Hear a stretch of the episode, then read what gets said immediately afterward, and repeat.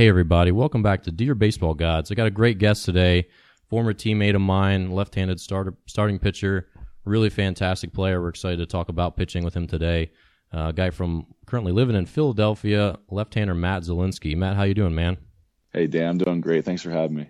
Yeah, man, it's good to finally get you on here and, and chat pitching a little bit. So, obviously, you've had a, a great career. I'm going to rattle off some of your numbers here for a second. So, you know, we first played together back in 2012, and since then, your numbers career 3.29 ERA, 48 and 33 win loss record, 735 innings pitched. And the big number for me that really jumps out is 2.3 walks per nine innings over such a massive amount of innings. So that's only 186 walks.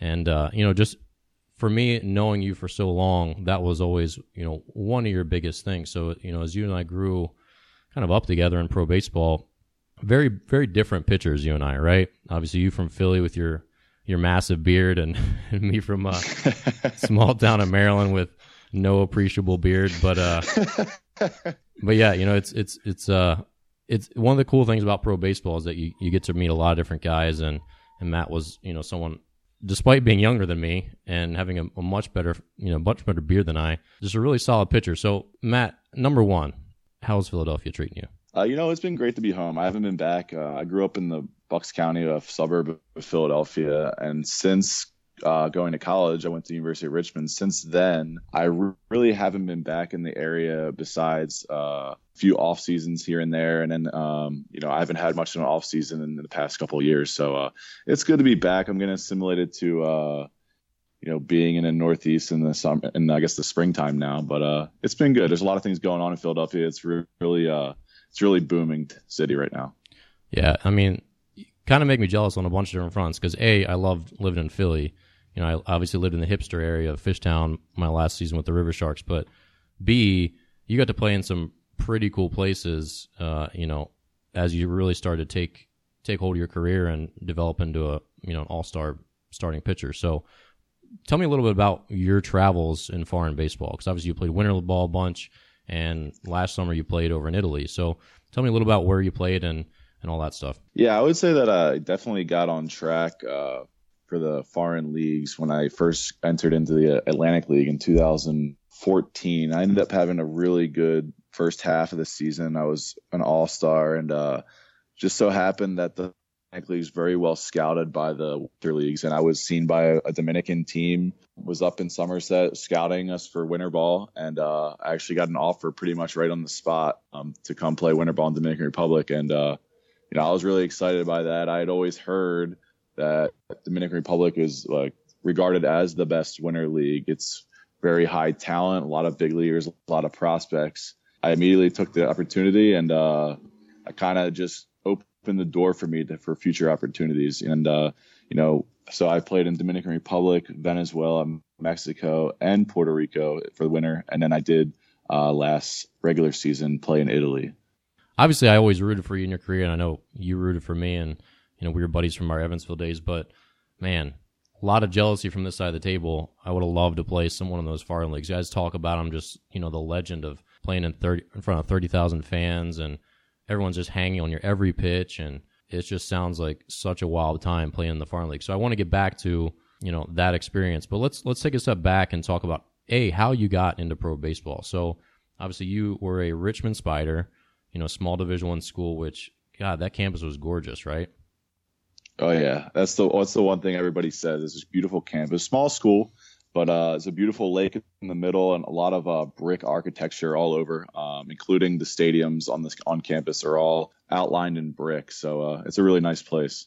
Yeah, and so obviously we have a lot of kids that listen to this, a lot of aspiring ball players. So first thing, tell me a little bit about where you went to high school, and you know, like how good were you in high school, and then how did you find your way to a you know a nice Division One and start your career there?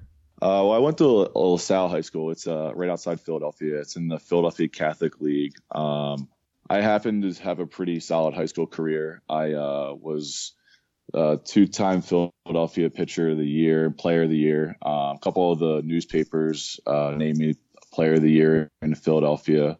Um, so I had pretty solid accolades coming through high school, and then going into the recruiting process, I was fairly recruited by a lot of uh, high academic schools. Uh, I had offers from quite a few of the Ivy Leagues. Also had a lot of scholarship offers from a lot of the not as highly academic schools, but uh, better baseball schools. And uh, I tried to find the balance for me between strong academics and a strong baseball tradition. And uh, I landed on Richmond as my choice. So, what were some of those um, other schools? Because I'm I'm interested personally. Just like who else was was blowing up your phone? Uh, I would say that my last last schools that I was siding with was Villanova, Richmond, and Penn. Uh, my first offer was actually from Columbia, and then as the search went on, I had some offers from UN, University of let's see, University of North Carolina, Wilmington. Um, I had an offer from University of Virginia, but it was a smaller percentage scholarship. And the thing that kind of I didn't want to happen, and what was really played into my decision was I didn't want to go to a huge school that recruited tons of players, and I didn't want to be a guy that was going to be second tier, maybe fighting for uh, some playing time. So I went to a school that I knew that I would have an opportunity because, frankly, Richmond didn't have any left-handed pitchers. Yeah, um, that and that's sense. what one thing that helped me decide that you know what I'm going to have an opportunity whether it's to be a starter or a reliever to get innings and prove myself.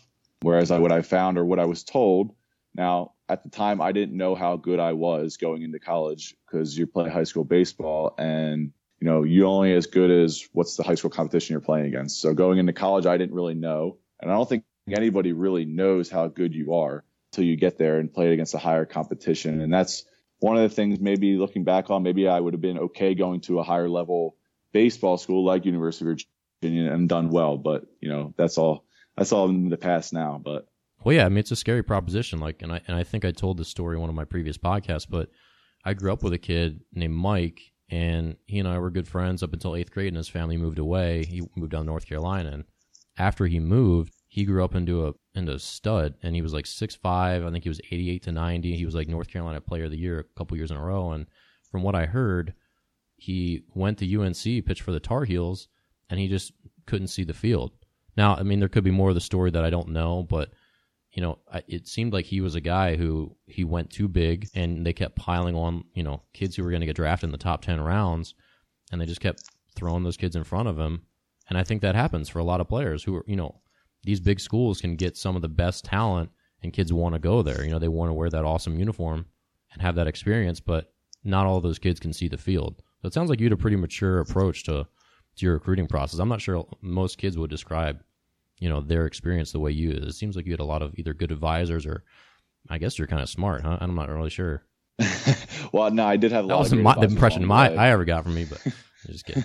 uh, yeah, I had a, a, lot of great advisors along the way that were involved in baseball at the higher levels or had been there, and I kind of sought out a lot of their opinions of what I should do, um, as well as you know, kind of thinking about me as a person, where I I was, uh, you know, I was fairly, I got good grades in high school, and uh, I wanted to continue um, being challenged academically, and you know, with the you know chance that professional baseball wasn't going to be realistic. I didn't know at that point. Um, although, I mean, I Richmond ended up being a great decision for me because my freshman year I got every opportunity and more. I became the Friday night starter my freshman year due to a lot of injuries on our staff. I ended up being the Atlantic 10 Rookie of the Year that year, and I was a Louisville Slugger freshman All American. And it pushed me to uh, have a, uh, a spot in the Cape Cod League uh, after my sophomore season with the Harwich Mariners, who we actually ended up winning the championship. So uh, it put me on a great track for my baseball career. And uh, what you know, what kind of happened was along the way, I suffered a couple injuries that kind of, you know, didn't you know, kind of hurt me. It didn't keep me out of school or my playing years until my senior year when I did have uh, surgery, which you know prevented me from even really playing my senior season. Hmm. I actually didn't know that, and maybe I did, but I forgot. But what was your injury with your shoulder? Was your shoulder right? No, it was my elbow. I had bone spurs. I, I oh, made a right. couple of starts my senior year. Uh, it took a while to figure out what was wrong. I was told by two doctors that I needed Tommy John surgery. Uh, I finally got a third opinion from Dr. Morgan in Delaware, who's a highly regarded. I think you know him very well as well. yeah. Yeah, and he looked at my MRI and uh, he kind of laughed. And uh, if anybody has know Dr. Morgan, he's has a very dry sense of humor he kind of laughed at my MRI and said, "Huh, my dog can read this MRI. You don't need Tommy John surgery. You only have uh. bone spurs. I'll clean you up. You'll be ready to go in three months. Here, here's my assistant. Schedule your surgery." So he's very blunt, but uh, that changed my outlook on my career. Uh, definitely not knowing that it wasn't going to be a real year. It might have been a couple months till I would be back playing. Yeah, it's funny that you. Yeah, I, I know Dr. Morgan all too well. He was terrifying. you know, like me and my my best friend at the time in college, we both ended up getting Tommy John surgery within three months of each other, and I went to Morgan because I thought he was the best, and that was all I cared about. But he went to see Morgan, and he just he was like, "Dude, I can't do it. Like, I, I'm more of a I want to know my doctor, and I want to have a doctor with good bedside manner, and I want to be able to talk to him and and and just like more having like an emotional side of it with my with my doc, and he's like he he gives me 45 seconds, and I'm just not okay with that, and I I completely understand that. I remember hearing Dr. James Andrews speak, and he talked about how patient care is is more than just doing the surgery and and reading off the charts. It's it's caring for the person as a whole, and I think that was that was very profound. And yeah, I mean, he was very short, very to the point. All my I think every time I went to see him, it was 45 minutes waiting in the doctor's office and 45 seconds in his office. It's like in and yeah, out. At, le- at least a 45 minute wait. Yeah, for sure. Yeah, I mean, I was with you though. I know I, I knew that he was highly regarded, and you know he had a lot of high talented player, uh, professional athletes that he was operating on, and I was fine with that. You know, if that's the way he was going to do it, I I yeah. respected that, and I I trusted that he was the guy. Yeah, because on one hand it scares you, but on the other hand, you know, like when I was coming out of surgery, you know, he he did my elbow and I was getting wheeled out, and he saw me. and He's like, "Hey, hey, Dan, like went great, and it's as good as the day as the day you uh as the day you're born." And I look at my elbow, and I'm just like just coming back, and I'm like, "Wait, I don't have a brace. like, wait, can I? How do I sleep on this? Am I am I okay?" And he's like, "Oh no, you're fine." I'm like, "Okay." And on one hand, that's scary because you want guidelines, but on the other hand, you're like, if he's that flippant about it, if he's that blasé about you know what I can what I can and can't do, that kind of inspires you that you're like, man, I guess I'm good then. You know, if he's if he's yeah, not worrying about sure. it, then maybe I shouldn't worry about it. You know, that's also a uh, kind of a slippery slope too. Then you go home and start playing mm-hmm. wiffle ball with your, you know, your repaired elbow or something. You're back in the operating table. I don't know, but um, swinging a golf club two months, two two weeks later. Yeah. Well, my big thing is once I realized I had to get surgery that that summer, I uh, we had like a big party in, in our house in college, and we had like this huge tub of diet cokes, and I, am sure everyone at home listening is like, "Oh, I'm sure there were beers. You're just lying." But no, they were they were like diet cokes. That's why we had like 90 of them left because who wants to drink diet coke? But I remember I was just pissed off, and I was like, "Well, I've got three three weeks until surgery, so I guess I'm going to do everything that I couldn't do when I was trying to keep myself healthy." So I like took all those diet cokes and I just winged him sidearm into this concrete retaining wall. I was just throwing him as hard as I could in this wall and just watching him explode, and it was just just delightful. And then I went and like bench pressed my face off for the rest of the afternoon, just trying to get everything out of my system before surgery. All right, so then you went to Richmond. You kind of had a mm-hmm. tough tough senior year with uh, you know, with your elbow. Where did you go from there? Because at that point, I mean, it seems like you and I are both in a similar position, which is what do we do now? You know, like the draft passes us by because we were injured. Where what did you do that do next? Yeah, this this part is kind of interesting. I, I really didn't know what to do, honestly. I, I you know, being at kind of at the highest point where, you know, I had such success in college, I was in the Cape Cod League, you know, I was on track to, you know, to probably be drafted or have a chance of being signed as a free agent. But then that surgery happened and then I was like, oh man, I graduated and then I was just in limbo, nobody wanted to sign me, a guy that just had surgery. So uh, what I did actually is I uh, I had a red shirt for my senior year, and uh, I went to West Chester University in Phil and outside of Philadelphia, a state school, a Division two state school, who had a really good reputation. They actually won the D two World Series, I think one or two years before I ended up going there. I ended up going just for the spring semester. I took three master's classes and uh, I was able to play on the team. However, I did not perform the way up to my, my ability or what Matt Zielinski used to have been. So it was pretty frustrating to be now at a, at a lower level playing and not being successful. So it was very frustrating. However, I was still being some contacted by some independent teams in the Frontier League throughout that season, and that still gave me hope that uh, you know my chances of playing professional baseball were still still real and that it could still happen. So then, what was the link? So then, how did you get from, you know, getting calls and maybe getting a chance to actually getting your contract faxed to you and you being on your way to what would later be Evansville, Indiana? Uh, yeah. So um, after the college season ended, I was sitting. I didn't have anything going for me. Um, I went. I on my own dime. I went out to Gateway Grizzlies and threw a bullpen for them. Um, you know, they didn't sign me. I did the same thing for the Windy City Thunderbolts. They, I went and threw a bullpen for them. They also didn't sign me. Uh, and then I got home and I was frustrated and I said, you know what? I'm probably done, you know, or if another team calls and they're interested, I'm not going to go unless they give me a contract. I can't be, you know, flying out to these places with the hope of signing them telling me no. Uh, just wasn't financially feasible anymore. And it was just frustrating. So finally, I was pitching in a summer, in a men's summer league in Philadelphia. And there was a guy at the game who had some baseball background and had played a couple years in the Tigers system um, he was older, and I happened to be pitching that day, and he saw me uh, throw, and he said to me, "Hey, do you do you have any interest of playing, you know, independent ball?" And I said, "Yeah, I've been trying. Nobody, you know, I went threw for two teams. You know, they liked me, but they didn't want to sign me. Uh, they said they didn't need me at the time.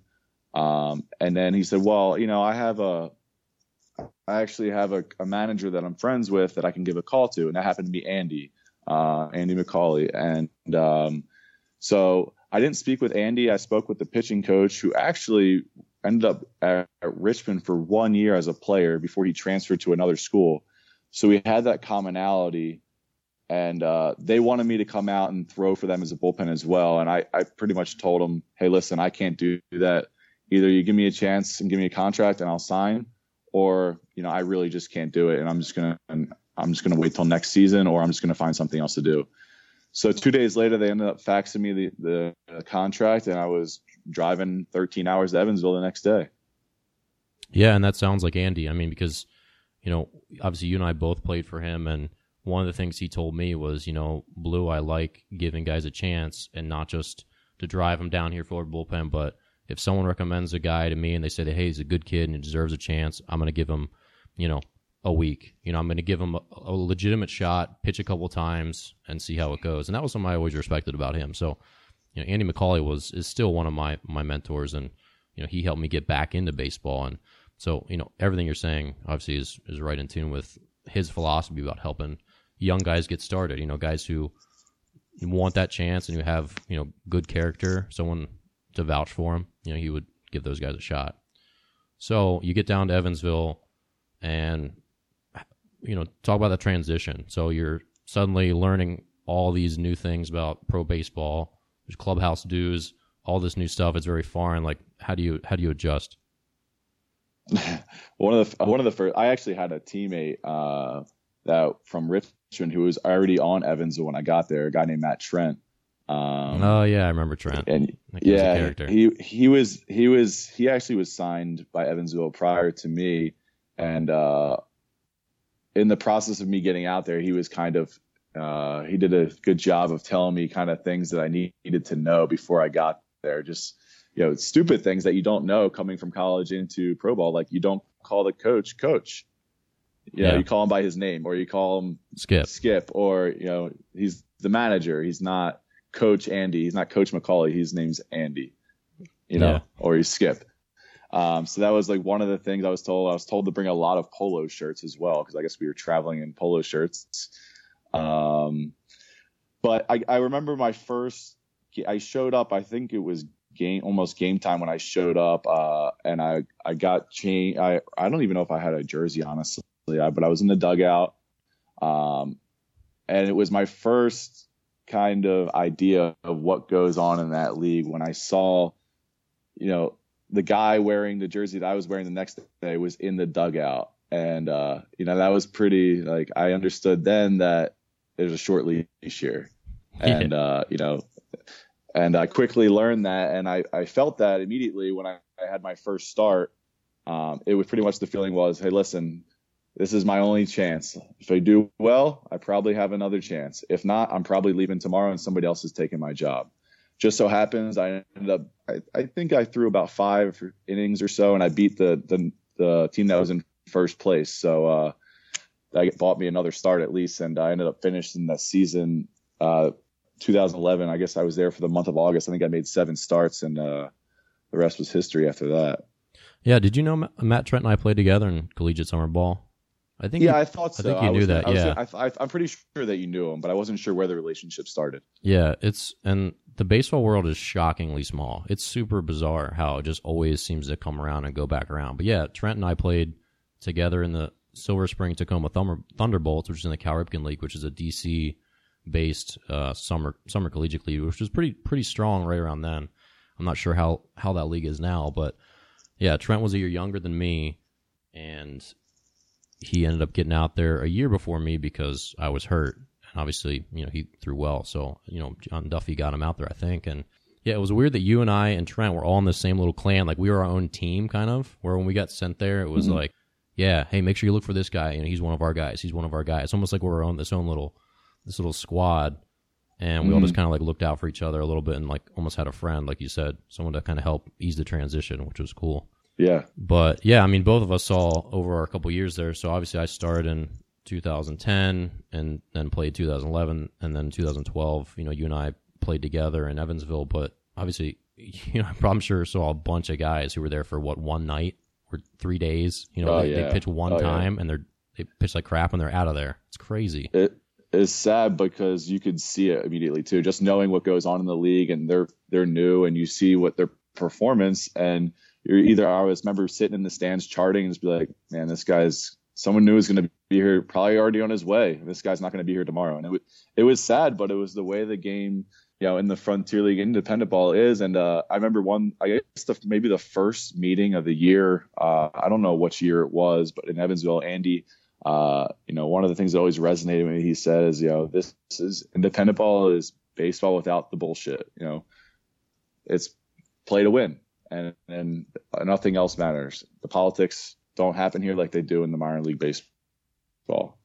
Yeah, in a lot of ways, it's like the big leagues, where obviously not the level of play of the big leagues, but you play well up there. The only thing that matters is winning, right? So there's no you're exactly. not getting developed. You got to go out there and do your job. If not, we have so many people calling to take your job. Like literally every day, those managers field calls from agents and players who say, "Hey, I got this great kid. You know, went undrafted, played at this college, great numbers, great person.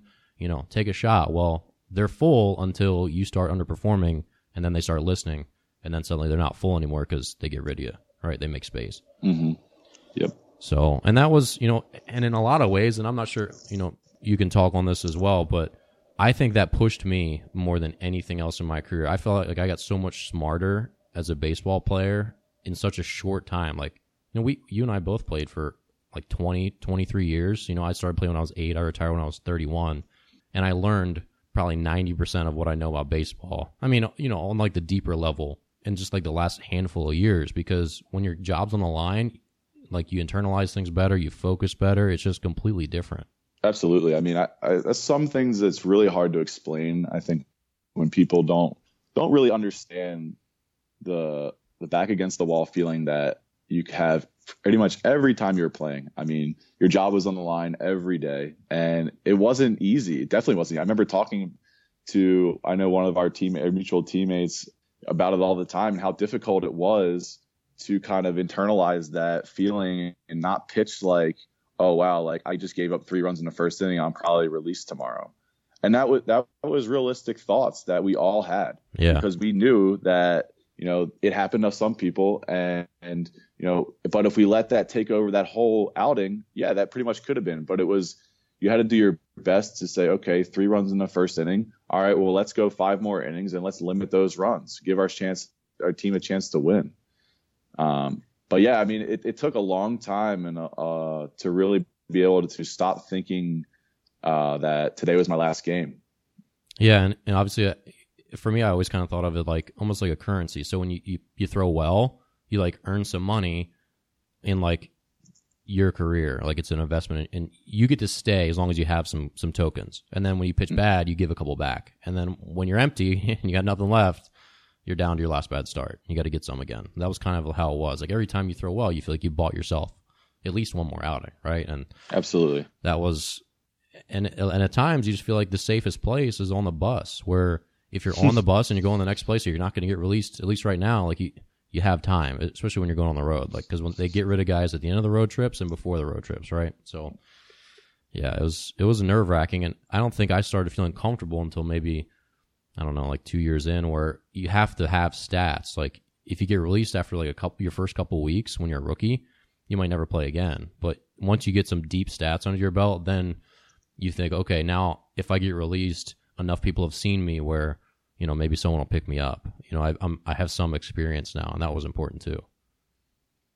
Yeah, I mean, you're right. I mean, I guess I guess probably after my first full year, 2012, uh, going in 2013, I was a little more comfortable, um, just to know that I had a little more leeway because I, you know, I had shown what I can do the, for a whole season. I stayed healthy. I had ate some innings. You know, I had done well. Um, and you know, kind of in that third, that 2013 year, you know, was kind of the more thoughts was, all right, if I throw well, like maybe I have a chance someone sign me. And then those thoughts also are kind of uh, dangerous as well. Yeah. So you're I'm looking at your stats here in 2011. You your first season you put up a 3.3 ERA, 43 innings, uh, 13 walks, 28 K. So solid numbers, right? That gets you a second season for sure. And then 2012. Yeah, that's a good jumping ground. Yeah, it absolutely is. Anything under four, and you're you know you're pretty safe. And if you're well under a four, obviously like you're doing a good job. You know, it's hard to pitch to mm-hmm. a three five or better. And then your second year, the year we played together, you had a three nine six over 111 innings. You know, and that's a, that's another stellar season. You're seven and seven, and the year after that, nine and seven with a three four over 124 innings. So, you know, with that three year body of work that you started yourself off with, like you proved that you're durable, you're consistent. You know, your walk rates were like identical from year to year. Your strikeout rates were like identical. You know, your ERA was pretty much the same three three, three nine, three mm-hmm. four, and that's important because managers want to know that they can just run you out there and they know what they're going to get, right? Yeah, for sure.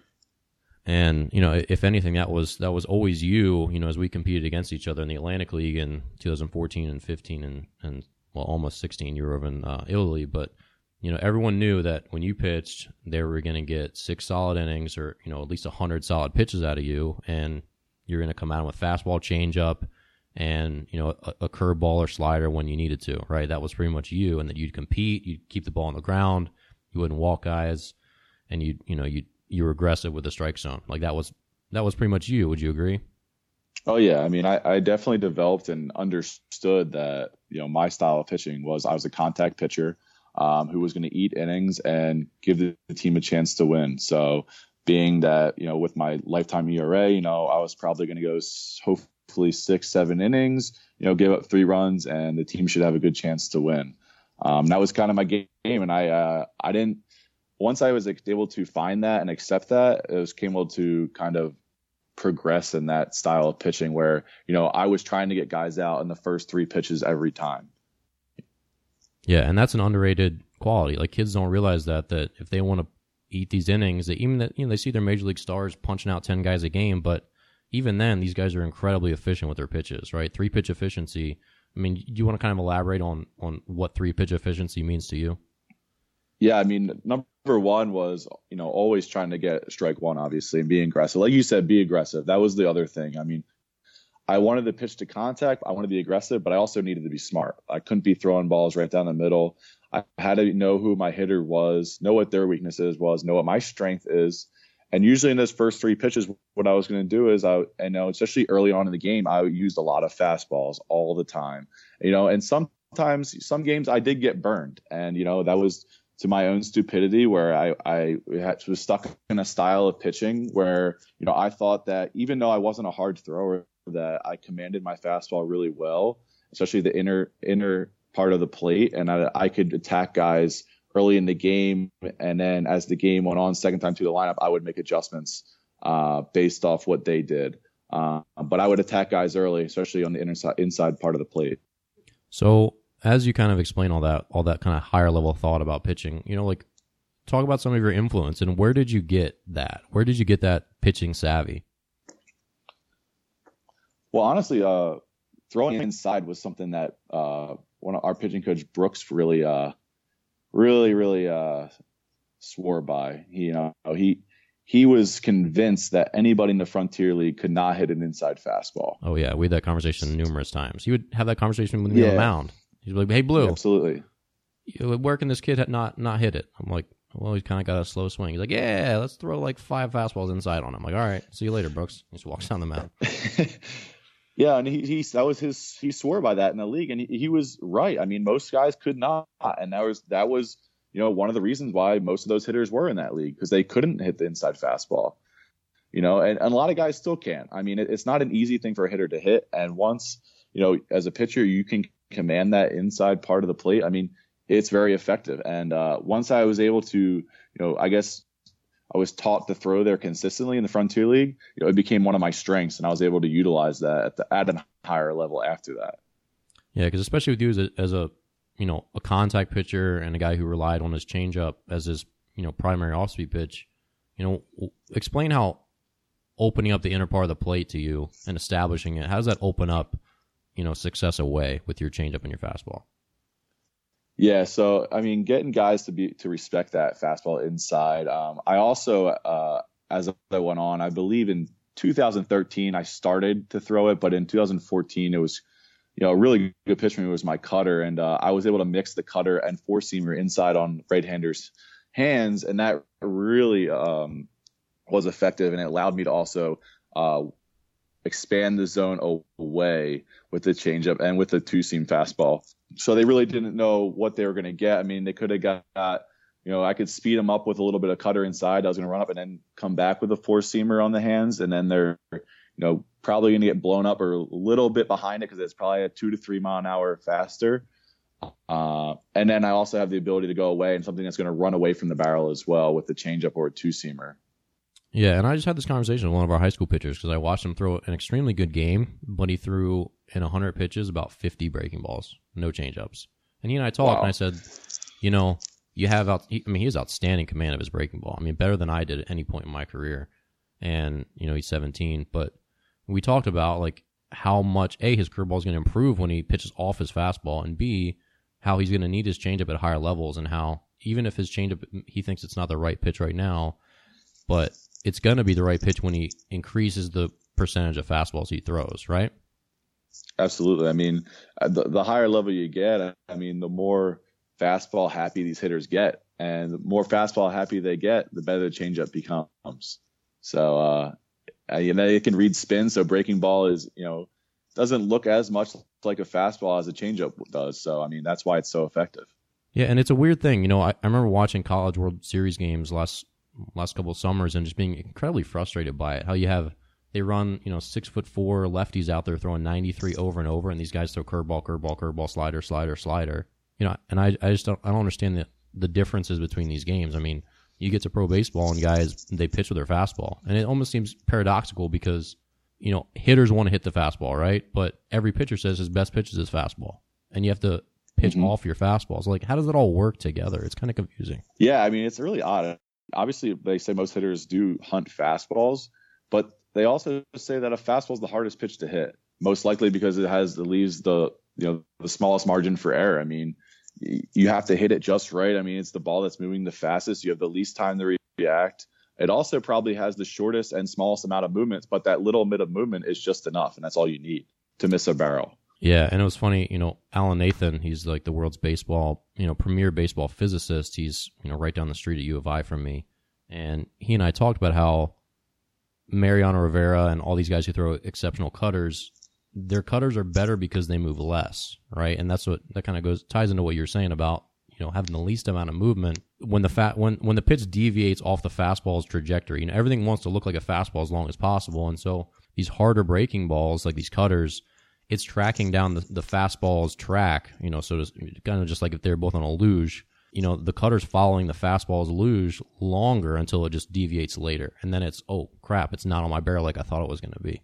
Exactly. Yeah. So tell me then, you know, as we uh, you know we get deep into into pitching savvy, like you played it in Somerset. So obviously, after you played for three years in the Frontier League, you got traded away, and you know mm-hmm. it was an upgrade. So you got sent. Obviously, Evansville kind of has a pipeline to Somerset, where Andy and uh, you know the manager of the Somerset Patriots in the Atlantic League, Brett Jodie's, they're good friends, and they send players back and forth. And that was my link where I was in spring training with Somerset in 2014. And obviously, I didn't make that team there. You know, you were there, and you kind of had to like, no, bye, blow it, no. but, um, I, I caught on elsewhere, but uh, you know, so talk about that transition. So you went from facing guys who maybe had no, you know, minor league experience to facing guys who had ten years of big league experience. And what was the, you know, the breaking in period for you? Yeah, I mean, honestly, I didn't know what to expect. Uh, I knew that coming in the summer Somerset, it was going to be facing guys with much much uh, higher car- careers than uh, I had faced in the Frontier League. A lot of guys with big league experience, um, and that was, you know, a little intimidating. I, didn't, I didn't know what to expect. I didn't know how I was going to match up, and uh, you know, you obviously you were there in spring training as well, and uh, you know, I felt like I was probably one of the one of the bottom three pitchers, a guy fight, definitely fighting for a job, a guy that was going to get a chance, but you know, a guy they probably weren't counting on. Um, so it was just really up to me to kind of prove myself in the way that I can. Um, and I, guess I was able to do that in spring training. Uh, I ended up making the club, which was, you know, really, really big thing for my career. Um, and then, uh, you know, I started in the bullpen, which was very, very, uh, uh wasn't familiar with. Uh, I never been in the bullpen and in uh, Evansville. I was a starter the whole time so I was in the bullpen and I, I, was more of a long relief guy and ended up making two appearances in long relief. And then uh, one of our starters uh, was struggling a bit and uh, they decided to give me an opportunity. I ended up, I think I ended up going about in Lancaster, I think was my first start. I ended up going, I think, five innings. I think I gave up one run. And, uh, you know, ever since then, I stayed in the rotation. I ended up uh, putting up a really solid first half. I was, you know, selected to the All Star team that year, and I was the I actually uh, started the All Star game, which was a big thing for my career as well. Down in uh, was down in Sugar Land, Texas, which was a really cool experience for me. Yeah, so that was your second All Star appearance, right? No, that's actually my first. I thought you had one in Evansville. Okay, um, and didn't you have another one? Because I'm looking at your stats here, and you had a pitch to a two eight six in 2015. Were you there as well?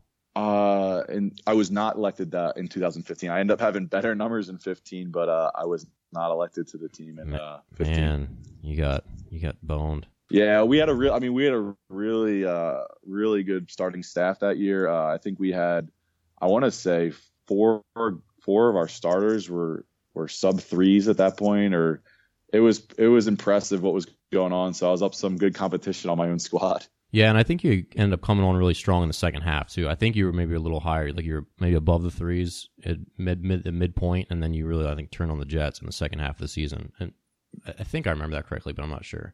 You had a lot of a lot of solid season. Obviously, 166 innings that year. I mean, how does your how did your arm recover as your innings load continued to pile up? You know, the Atlantic League playing 140 games versus the 100 100 game schedule in the Frontier League. Yeah, it was definitely a learning curve for that. Um, my arm. Uh, you know, I was good all the way, all the way probably until August. And then August is when I would say I started to feel it. You know, in Evansville, that was the last month of the season for, you know, in the Atlantic League, that's still have two months to go um, if you're in playoffs. And uh, that's when my body definitely started to feel it. I started to, you know, try to do less as far as in the weight room and kind of just listen to my body, maybe stick to some more mobilities, make sure I'm getting the rest that I needed just anything I could, honestly, to, to feel like I was ready to go. I mean, there were some weeks where I would, you know, I cut down on bullpens. I wouldn't throw bullpens midweek. I would just throw a flat ground. And I think that was probably for a whole month at one point where I, I, things were going well for me. I had a really good stretch. I think, I think I had about a seven, a seven start stretch where I, I pitched every five days without an off day. I missed every off day.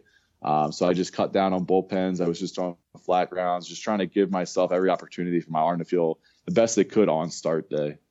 Yeah, and that was an incredibly an incredibly underrated thing that when you get to pro ball, everything you've known about your routine that you go through in college just gets completely thrown out the window. I mean, there's a, it's just the demands are completely different. Your job's on the line every day. So the number one thing is just being fresh. You want to take your best stuff out there to the mount every day, right? And it's just I know for me, it took me a number of years to figure out what let me to perform my best every time I took the mound. That first season, you know, my rookie year, my velocity was down one time, and then I, you know it was just fluctuating for the first like half of the season. And then I kind of figured out, okay, here's exactly how much I can I can do, and and take 90 to 93 out on the mound because I had to have that every time I pitched if I want any chance of you know, succeeding the way I, you know, with my arsenal and just hopefully getting signed. And when I made that transition to a reliever later, it was the same thing. I just like relearn all over again. Like, how do I feel after, you know, pitching two days in a row and then pitching three days in a row, which was rare, but still happened, you know, in four games out of six. And then it's August and you're just dragging. And, you know, when I was growing up as a kid, Cal Ripken was like the local hero because I grew up in Maryland. And I just remember, hey, I just, like, I wasn't a big Cal Ripken fan, like, whatever. Like, obviously, you know, everyone has their heroes and they identify with them with, you know, with various things. But, I just didn't see the the hullabaloo over the consecutive game streak. I was like, oh, he just like played 2,000 games in a row. Like, who cares? but then when you finally get out there and you do it, you're like, good God, how on earth did he do that? Right? Yeah, that's definitely not an easy feat. I mean, it's know, unthinkable. I was, I, yeah, it really is. I mean, and that, I would like things you said there. Like, I was a big routine guy all throughout my career. I tried to know be consistent, but I had to learn that I had to be more flexible than I could than I really wanted to at times where you know I thought that if I didn't do a certain thing in between starts that I wasn't going to be prepared um, and I, I, had to change my mindset with that and, and finally realized that you know what whatever I had to do to be 100% of the best I could be on start day was what I had to do. Yeah, and sometimes that that means doing nothing or doing very little, right? You feel kind of guilty about it because you know when you become a you know a dedicated you know strength trainer or you just become when you become dedicated to your routine and doing things the right way and taking care of your arm and getting in your strength conditioning workouts. Like you're like you feel a little bit of that tug of guilt when you don't put in your day's work but it's completely different when your job's on the line. The only thing that matters is how you play right? And obviously we both started to run into all the guys who put no preparation in who still can just roll out there after drinking nine beers on the bus the previous night or 16 beers depending on the guy and uh and just and and play well, right? I mean, you just see the the vast variance in in routines. You know, some guys have no routine and beer's their routine and being out late's their routine. Other guys are impeccable, but at the end of the day, the only thing that matters is how you play. Yeah, that's the funny thing. I, I mean, I, I definitely, you know, that kind of stuff that those guys did definitely caught up to some of them, at least at some points in the season. You know, they seem to always be plagued with some sort of injury or something nagging them that they probably could have prevented by, you know, taking care of themselves a little bit better. But you know, they were still performing at a very high level and uh, they were getting the job done. And, know, they still had a jersey on their back. So it really wasn't anything to say to them. Yeah. And, the, you know, the Kenny Powers saying, you know, which I think kind of will live in infamy, but, you know, I'm not trying to be the best at exercising is true. Obviously, having a good routine and putting healthy things in your body and, and sticking to your regimen and, you know, keeping your legs beneath you, all those things help you to not break down late in the season. But at the end of the day, it does not matter. If you go out there and the guy who's a slob who doesn't who does nothing but drink beer pitches better than you, I mean, sorry, you don't you don't get any points for having the best bench press or the best squat or being the most diligent or running the most miles between starts. You get points for being better, and that's I think it's hard to live with for some people as well. I mean, it's hard to come to terms with. He's like you start to get in this situation where you feel like, oh, I deserve success and he doesn't. But not you know baseball and life they don't owe you anything. Yeah i would say i really learned i really saw that and learned that for myself as far as you know the only thing that mattered was the day that i was out there performing uh, was when i was in the winter leagues. Um, i got to play with a lot of uh, you know latin players where you know for them it's just enjoying the game and being passionate and doing what they love you know was what they what they live for. And i was able to kind of see where you know yeah, you know, they were they you know they had their workouts and you know everything they did, but honestly, you know, some guys they just threw the ball a mile and they would just go out there and throw as hard as they could, and that was it, and that's all that mattered. And if they did well, that was great. And if not, hey, baseball baseball was fun, and tomorrow's another day. Yeah, so that's a good segue into this. So so tell me a little bit about your I mean, was it culture shock? So obviously your first season in your first season in winter ball was with was in the Venezuelan league, right? With was it Caracas or did you go to uh, the Dominican with Escogido first? Dominican Dominican was first with Escogido. Yeah, that was uh, it was definitely an eye opener. I mean, I had heard stories, you know, guys had told me, you know, before going, because in Atlantic League, many of the guys we played with, you know, they had been in the in the winter leagues, and it was a, a normal occurrence for them to be in the winter leagues in the winter time. So, you know, I had stories from them, you know, so I didn't know, like I had never really, I never left the country prior to that. I, I didn't know what to expect. You know, all I knew is that Dominican Republic was a poor area, you know, whatever. I didn't know what I was getting into, but I was excited at the same time. You know, I ended up getting there, there and uh, yeah, I mean, it, it was nice because what I found in the winter leagues is that you know, obviously we're not.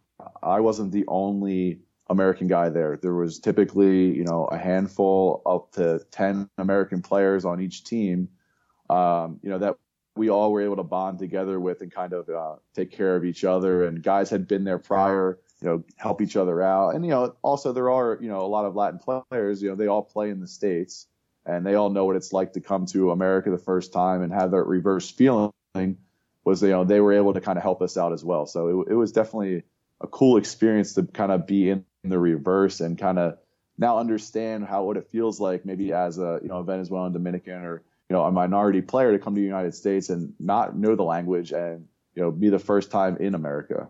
Yeah, and, and that's a great point. Obviously, you know when you and I went to our you know little nerfy you know white collar colleges, you know we weren't exposed to any Latin players. I didn't have any Latin players on my my you know my college team, and obviously in the Frontier League too, it's a lower level of play, so there weren't many Latin players in that league either. So really, the first time I was exposed to having like really good, you know, Latin Latin based players was the Atlantic League, and these were all guys who were who were drafted. You know, my my teammate um, Joel Guzman was drafted when he was, or not drafted, but signed at the I think out of Venezuela.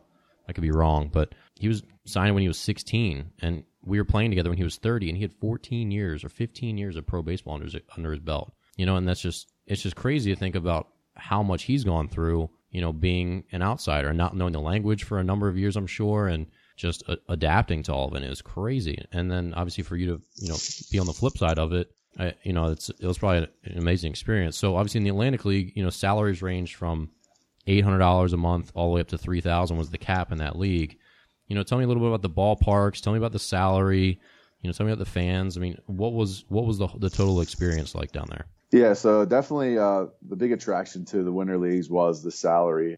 Um, you know, like you said, in Atlantic League, it's really difficult to get by. I mean, you know, paying bills and guys with, with families and kids. I mean, most of the guys were, were losing money every month to, to continue to play the game that they loved with the with the, the hope of being signed to get back to where they came from.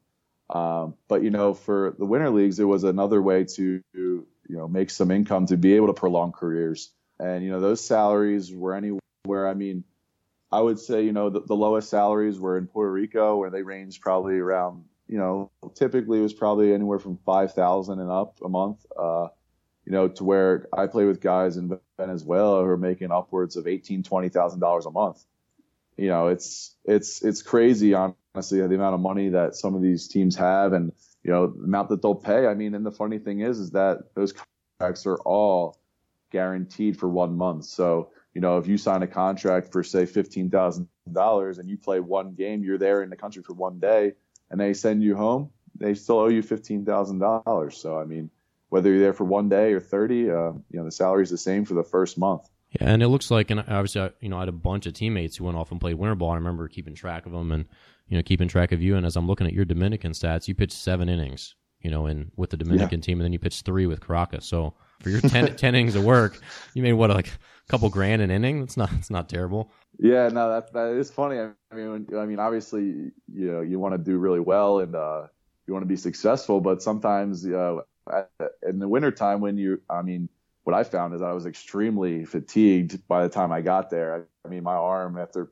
after throwing 160 some innings my first year in, in a Somerset, which something I had never done before, and then going into winter ball, I I was just I was my arm was not ready for that, and uh, but uh, when looking back on it financially, it was like, huh, well, you know, that was pretty nice.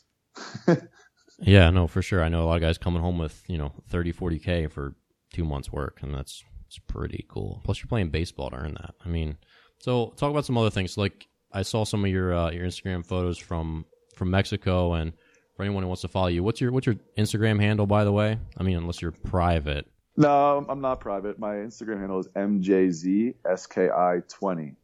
Yeah, so you had some pretty cool, uh, you know, photos from your time. You were with uh, Jalisco this past winter, or was that right? Yeah, yeah. I started uh, in Venezuela. It's a crazy winter, actually. I, I started in uh, in Venezuela with the Magallanes. I ended up uh, throwing, I think, three three times for them. I actually opened the the season for them on opening day. I started, and then I think uh, two appearances after that, then they let me go. Uh, got home. Uh, and real quick, what what's uh, opening day look like in Venezuela? I mean, how many fans are there? I mean, just describe that scene because I've heard it's crazy. Yeah, I mean, it, it, was a it was a pretty cool scene. I mean, there was definitely I, I would say the, the, the difficult thing about this year in Venezuela was that the you know the political climate and economic climate that's going on there is you know it's a really bad situation right now for the people there. Uh, really sad, honestly. And uh, so the money there's a big money issue going on. So honestly, the the turnout for some of the games that usually would have been packed wasn't like it would have been just because they couldn't afford it. Um, you know, obviously for for any if anyone has American dollars, it was not expensive, but you know, the majority of people that live there, they do not. So um, some of the turnouts that where you expected, you know, 30 to 30,000 people, um, you might have had, you know, 20,000, 25,000 instead. But opening day was probably right around 20,000. I mean, it's, you know, fans, and, you know, that's one of their escapes in life down there, especially in the situation going on now. They love baseball as they do in all the Latin countries. And, uh, you know, it's what they wait for the whole year. It's their big leagues. Yeah, I've heard that. And obviously, you know, I, I studied philosophy in college and, you know, I remember my sp- philosophy of sport uh, classes and they said that the very word sport comes from the Latin word disporto, which means to carry away, you know, from, from your troubles essentially. Like that's what sports are for is to carry people away from the grind of their daily lives and, you know, their tedious jobs and, you know the, the hardships that everyone goes through. And that's what you know sports are that that wonderful diversion you know that that gives people hope. It gives them some reason to get out of bed if they don't you know have a big one otherwise. And i guess you know obviously you probably saw that there. So all right. So after your time in venezuela then you transition um so you got picked up by mexico in a mexican league team right yeah, I went to Mexico. Uh, I was in Guadalajara playing for the Charros of Jalisco. Um, really cool stadium. Honestly, it was a it was a converted uh, stadium that was used for the Pan Am games. Uh, um, so it was a huge stadium. I had never seen anything like it. All turf. It was a, honestly a really cool architecture. I, it was it was really cool. Um, on, in the weather there, and uh, actually in Guadalajara, you're elevated, so the ball is flying out of the stadium pretty good too. So uh, it was actually one of the stadiums used in this year's World Baseball Classic. I believe uh, it was in the division with Italy, Mexico, and I'm not sure the other two teams that were there, but uh, it was one of the stadiums used in the Classic this year. I heard the Mexican ballparks have like crazy high tech electronics and like huge scoreboards, but they're like really high tech compared to even some of the major league ballparks. Is that right? Um, so they, it was honestly eye opening compared to the other uh, winter leagues I played in. Mexico is different. I mean, the one thing that really that was different was they would have mascots on the field during the game. I mean, the, I, I remember we had a we had a monkey and a bird, I believe, that was that would be on the foul line like during during the pitch, and I was just I was appalled. I was like, this is new. Like there was music going on during the pitch. It, it was a it was a crazy scene. It was definitely entertaining to be on the bench. You know, one thing that a starting pitcher spends a lot of time on. So this is very true. This is very true. And so then obviously in 2016, so I remember this was weird. You and I almost became teammates, but after your 2015 campaign with Somerset, you got a Facebook message from uh, the manager or general manager of the Bologna team in Italy, right? Yeah, it was a, the general manager sent me a Facebook message. That's right. And so, tell me about that. I mean, obviously, we, you and I talked about that a, a, bunch, and and the way that story was was weirdly intertwined. So, I had an All Star season in 2015, and I don't check Facebook. All right, so I I pretty much hate social media, Facebook especially. Like, I just don't I just don't post anything on it and I'm not super interested in it. So basically, I, I just never check messages, and most of my settings were on private. And I had I had an inbox message from the same general manager from that team. He said, "Hey, would you want to come play in Italy?" And a month later, I found it, and I was like, "Oh crap, I kind of might." And by that point, it was too late, and it looked like they'd signed you and a couple other guys, and the spot was probably filled. But I mean, tell me about, you know, transitioning to going to Italy and kind of recap what it is that you and I discuss as far as your career ramifications playing in Italy. So it, it was a, it was something that was started, a communication started when I was actually playing in Puerto Rico. I was in Puerto Rico after my second season of Somerset and I was, I would say it was probably in December, early January when I started, you know, having messages from the GM and, uh, you know, it, it was intriguing. I, I, didn't really know what to do. I, uh, I didn't know anything about the league. Yeah, I, I, had no idea the competition level. All I knew was that I was going to be paid a little bit more than I was going to make in the Atlantic League. And I had reached, I actually was a teammate, a guy in Puerto Rico that, um, that I played there a couple years prior. He gave me what he, the, you know, his, his idea of what it was. I mean, he tried to give me the rundown. It just, it really what it was difficult to speak of though. Once I got there, I kind of understood more. Um, you know, I, I ended up making the decision based off of, a little bit of frustration, honestly, and uh, you know something new because I had had put up some good numbers uh, in the Atlantic League, and uh, you know I was still sitting there in the Atlantic League, going to go back for my third year, and uh, I just thought that I needed to try something new. I was just you know I was thought maybe that my career was going to be you know it would be it. I mean. I had those thoughts a lot based off of, uh, you know, continuing to be an independent ball. It's not an easy mentally um, to be continued on that path. I mean, nobody, you know, has aspirations of being just an independent ball player, which you know I ended up being. But uh, so I ended up going to Italy, and uh, it was a really cool experience. Um, I had never been to Europe, so that was one of the the desirables to go there. Uh, but the baseball is definitely a lot different. The competition level was below Atlantic League for sure. Well, yeah, I'm looking. The... I'm looking at your stats here. So you went from being a career, you know, 3.3 ERA pitcher to pitching in 64 innings, a 0.42 ERA. So quite, quite a step down. It seems like video game numbers. yeah. Did you hit fourth for the team too? Did you hit cleanup? no, it still didn't hit. Yeah, you uh, you have a brutal swing, by the way. Pitcher's BP. Yeah. I'm not real good either, but I think that's one of the only things I have on you, probably. Maybe I don't know. The only thing that I probably have is that I can hit from both sides, but you know, not well from either side. Yeah, you can you can slap a ball into the shortstop's glove from both sides. Congratulations. Exactly. I can hit a fun. I can hit a fungo from both sides of the plate.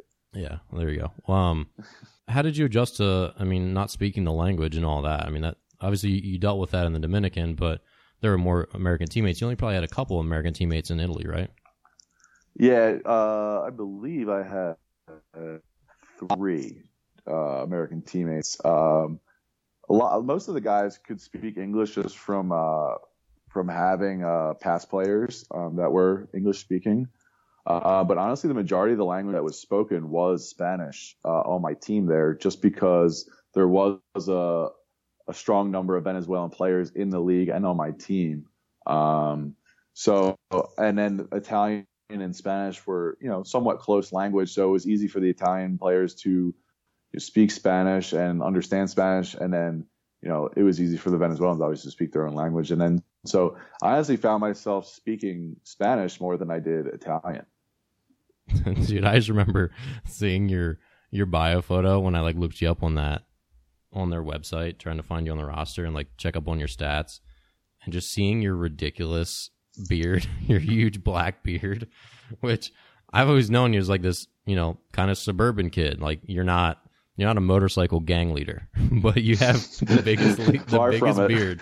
yeah, you're a huge pansy. Um, wearing all your Lululemon everywhere, which I shouldn't talk. I I own more than you do probably, but um, it's the whole beard thing in baseball is funny because you know from the outside looking in, you're like, oh man, I, I don't want to mess with that guy he looks scary. But you know, like I don't know, just just knowing you, like you have the thickest beard like of all time. Like and your beard goes all the way up to, like to your eyeballs.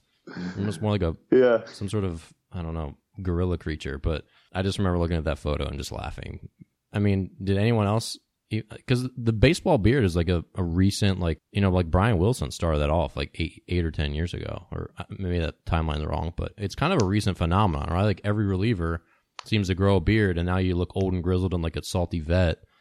And these guys are like 24, 25. They have these gross, you know, Red Sox beards. Yeah. But, you know, you pitched what? Uh, you pitched with a beard, what, your last four years? You uh, actually, kind of became your story. thing. I, I started growing the beard in 15, 2015 with Somerset. We had a, a group of starting pitchers uh, on the starting staff that uh, we had made this crazy idea that, hey, we're all going to grow beards. Two, uh, one guy already had a beard, and then uh, one of the other guys was like, "Hey, let's grow beards." And then you know, out of the five starters, um, two of them couldn't really grow much. So uh, you know, they did what they could, and you know, they they they kind of fell off the wagon. But uh, three of us ended up continue, keeping the beards for the pretty much the entire season, and uh, I definitely kept mine. And you know, as I was growing it, uh, I got, got a lot of comments from them and other guys like, "Whoa, dude, your beard is on another level."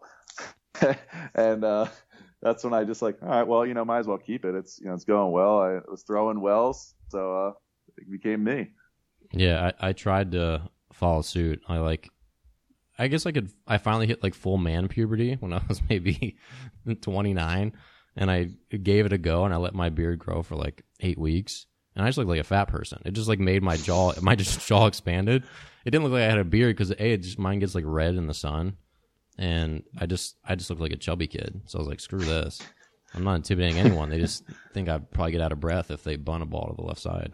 But but yeah, I mean, I just your picture just cracked me up because I don't know. I just pictured you like showing up to Italy in like some like long cloak or something. I, I don't know. It was just it's just it's ridiculous. But like one of the big things with you that I I remember being impressed with as you pitch, which a lot of young pitchers don't understand the importance, was just your presence.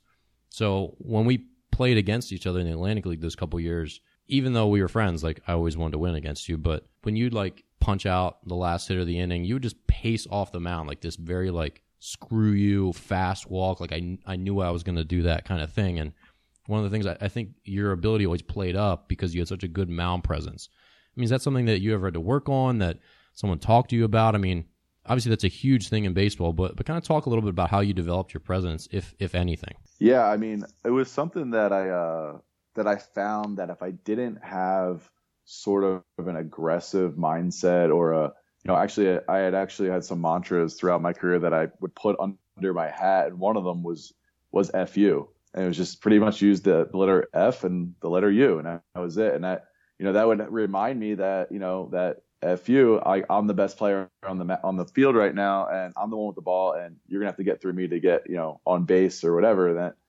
you know it was that one-on-one competition that kind of fueled that. But I found that if I ever let up on the gas and didn't have, have that mindset, that would seemed to be the times where I got hurt. You know, times I got hit, times I did not succeed. And, uh, you know, I, I kind of was able to find that, you know, when I had a consistent attitude, a consistent aggressiveness about me on the mound, and a you know a mindset like that that I was able to succeed. And once I when when the times that I didn't have that was the times that I failed. So that was something that I had to find. It was you know obviously wasn't born with that, but it was something I developed over the years. Those are great points, and I think a lot of people kind of they make a mistake trying to conflate being a contact pitcher with being a passive pitcher because they're not like they're not mutually exclusive. I think the word that we've used over and over with you is aggressive. Like, yeah, you stayed out of the middle of the plate and you're more of a contact pitcher, but you were aggressive to your spot, right? I mean, talk a little bit about what that means because I don't think a lot of people get it. It was uh, aggressive to the spot. You know, you have to know what you're going to do with the hitter, and that you know, realizing that you're going to still attack. I mean, if you're if you're not aggressive, you're going to be pitching around guys, and you have more chance of making a mistake because you're going to be behind in the count, or you're going to be nibbling, and you're not going to get the strike calls, which means you have to throw more strikes in hitters counts, um, you know, which you're going to get hurt. So, you know, aggressive within the strike zone means that, you know, you need to be able to command the inside part, the outside part, you know, up and down and be able to change speeds. And, you know, and if you're able to throw all that within the zone, you're able to command the zone. You can be aggressive in this. So let's talk about as we kind of wrap up here, like what's what's next for you. So you've had a little bit of shoulder trouble this year and you're not currently with the team, it's uh, you know both of us this is the first time that it's May 1st, and you know we're sitting here. Tell me what's what's going on with you, and what you think the next chapter might hold.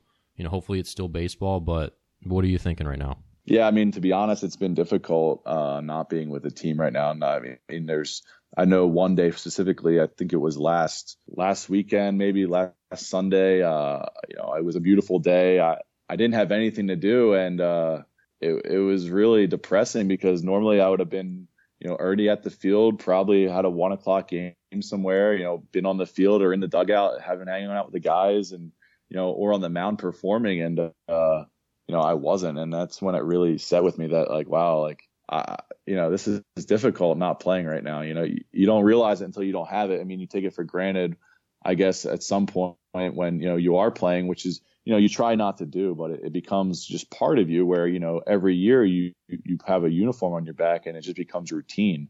Um, and then when it's not there or you're not starting the season with the team it's it's difficult. And uh you know what what's next? Um i'm trying to figure that out honestly. Uh, i'm trying to utilize you know my skills and the things that I've developed over you know the course of my career, uh, the intangibles and the skills that I've I've developed and my experiences, and trying to be the best person that I can and find a career that I can you know succeed the best at.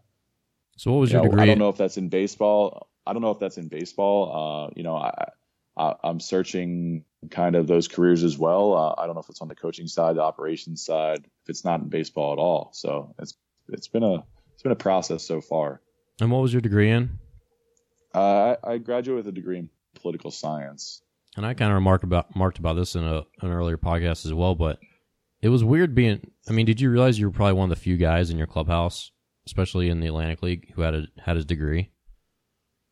Yeah, that, that's something that I've been kind of reflecting on right now um, as I'm doing this kind of searching for myself, and uh, to realize that you know there is somewhat of a separation between you know me and the other former you know or former baseball players is that I do have a degree, which is you know is a separating factor.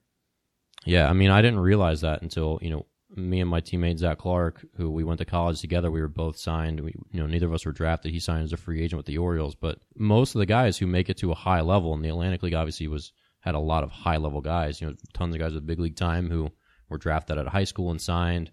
You know, first round draft picks, guys signed out of the you know Venezuela and Dominican and other foreign leagues. You know, as, as teenagers. Those guys were all too good to finish their degree, right? Most of those guys were too good to ever finish college. And you and I and, and Zach were all not good enough when we were 21, 22, where we finished our degree. It's almost like a crutch, but most of the guys that make it are too good too early to ever finish college. And it's weird. It's weird to think about it that way. It's not that they're dumb because they're not. I mean, it's the same, like, you know, as far as I experienced, the same bell curve intelligence in a baseball clubhouse as anywhere else. But it was just weird thinking about, like, most of these guys didn't finish their degree and they either have to go back and finish it or go back and start it in the first place. Yeah, and I guess what you find is mo- it doesn't seem like you know mo- a lot of the guys who play within the Atlantic League were probably you know around their tenth year of playing, and uh, at that point they already had you know family, kids, and going back to college probably wasn't in most of their plans, even if it was four years or just one, or you know maybe a more than one, a little bit, uh, a couple credits over one.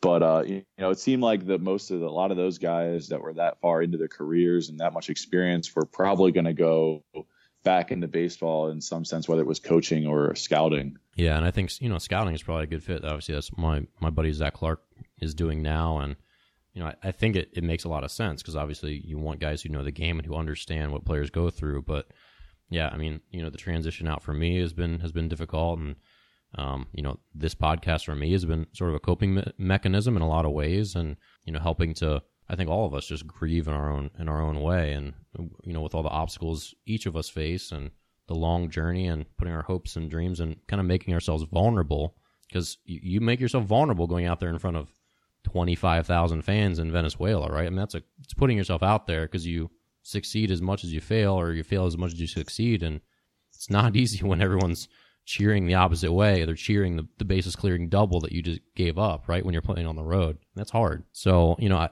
it's a, it's a tough, it's a tough situation to be in. And obviously it happens for every player. And, you know, most players aren't going to retire to a, a hundred million dollar nest egg after, you know, their free agent contract runs out and they get a little bit too old to keep playing the majors. And that's not the reality for most of us. But yeah, it's a, it's a tough thing being end of your twenties or early thirties and having to start start over, start from scratch. But the nice thing is you've got Lululemon to fall back on, Matt.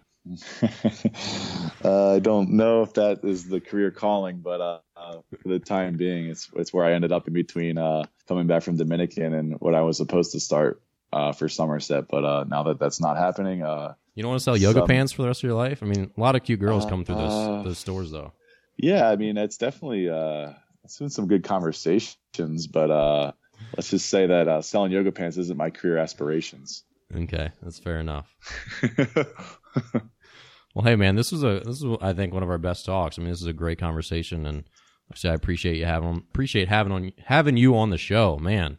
Hour yeah, and twelve man, in, and I got marbles in my mouth, man.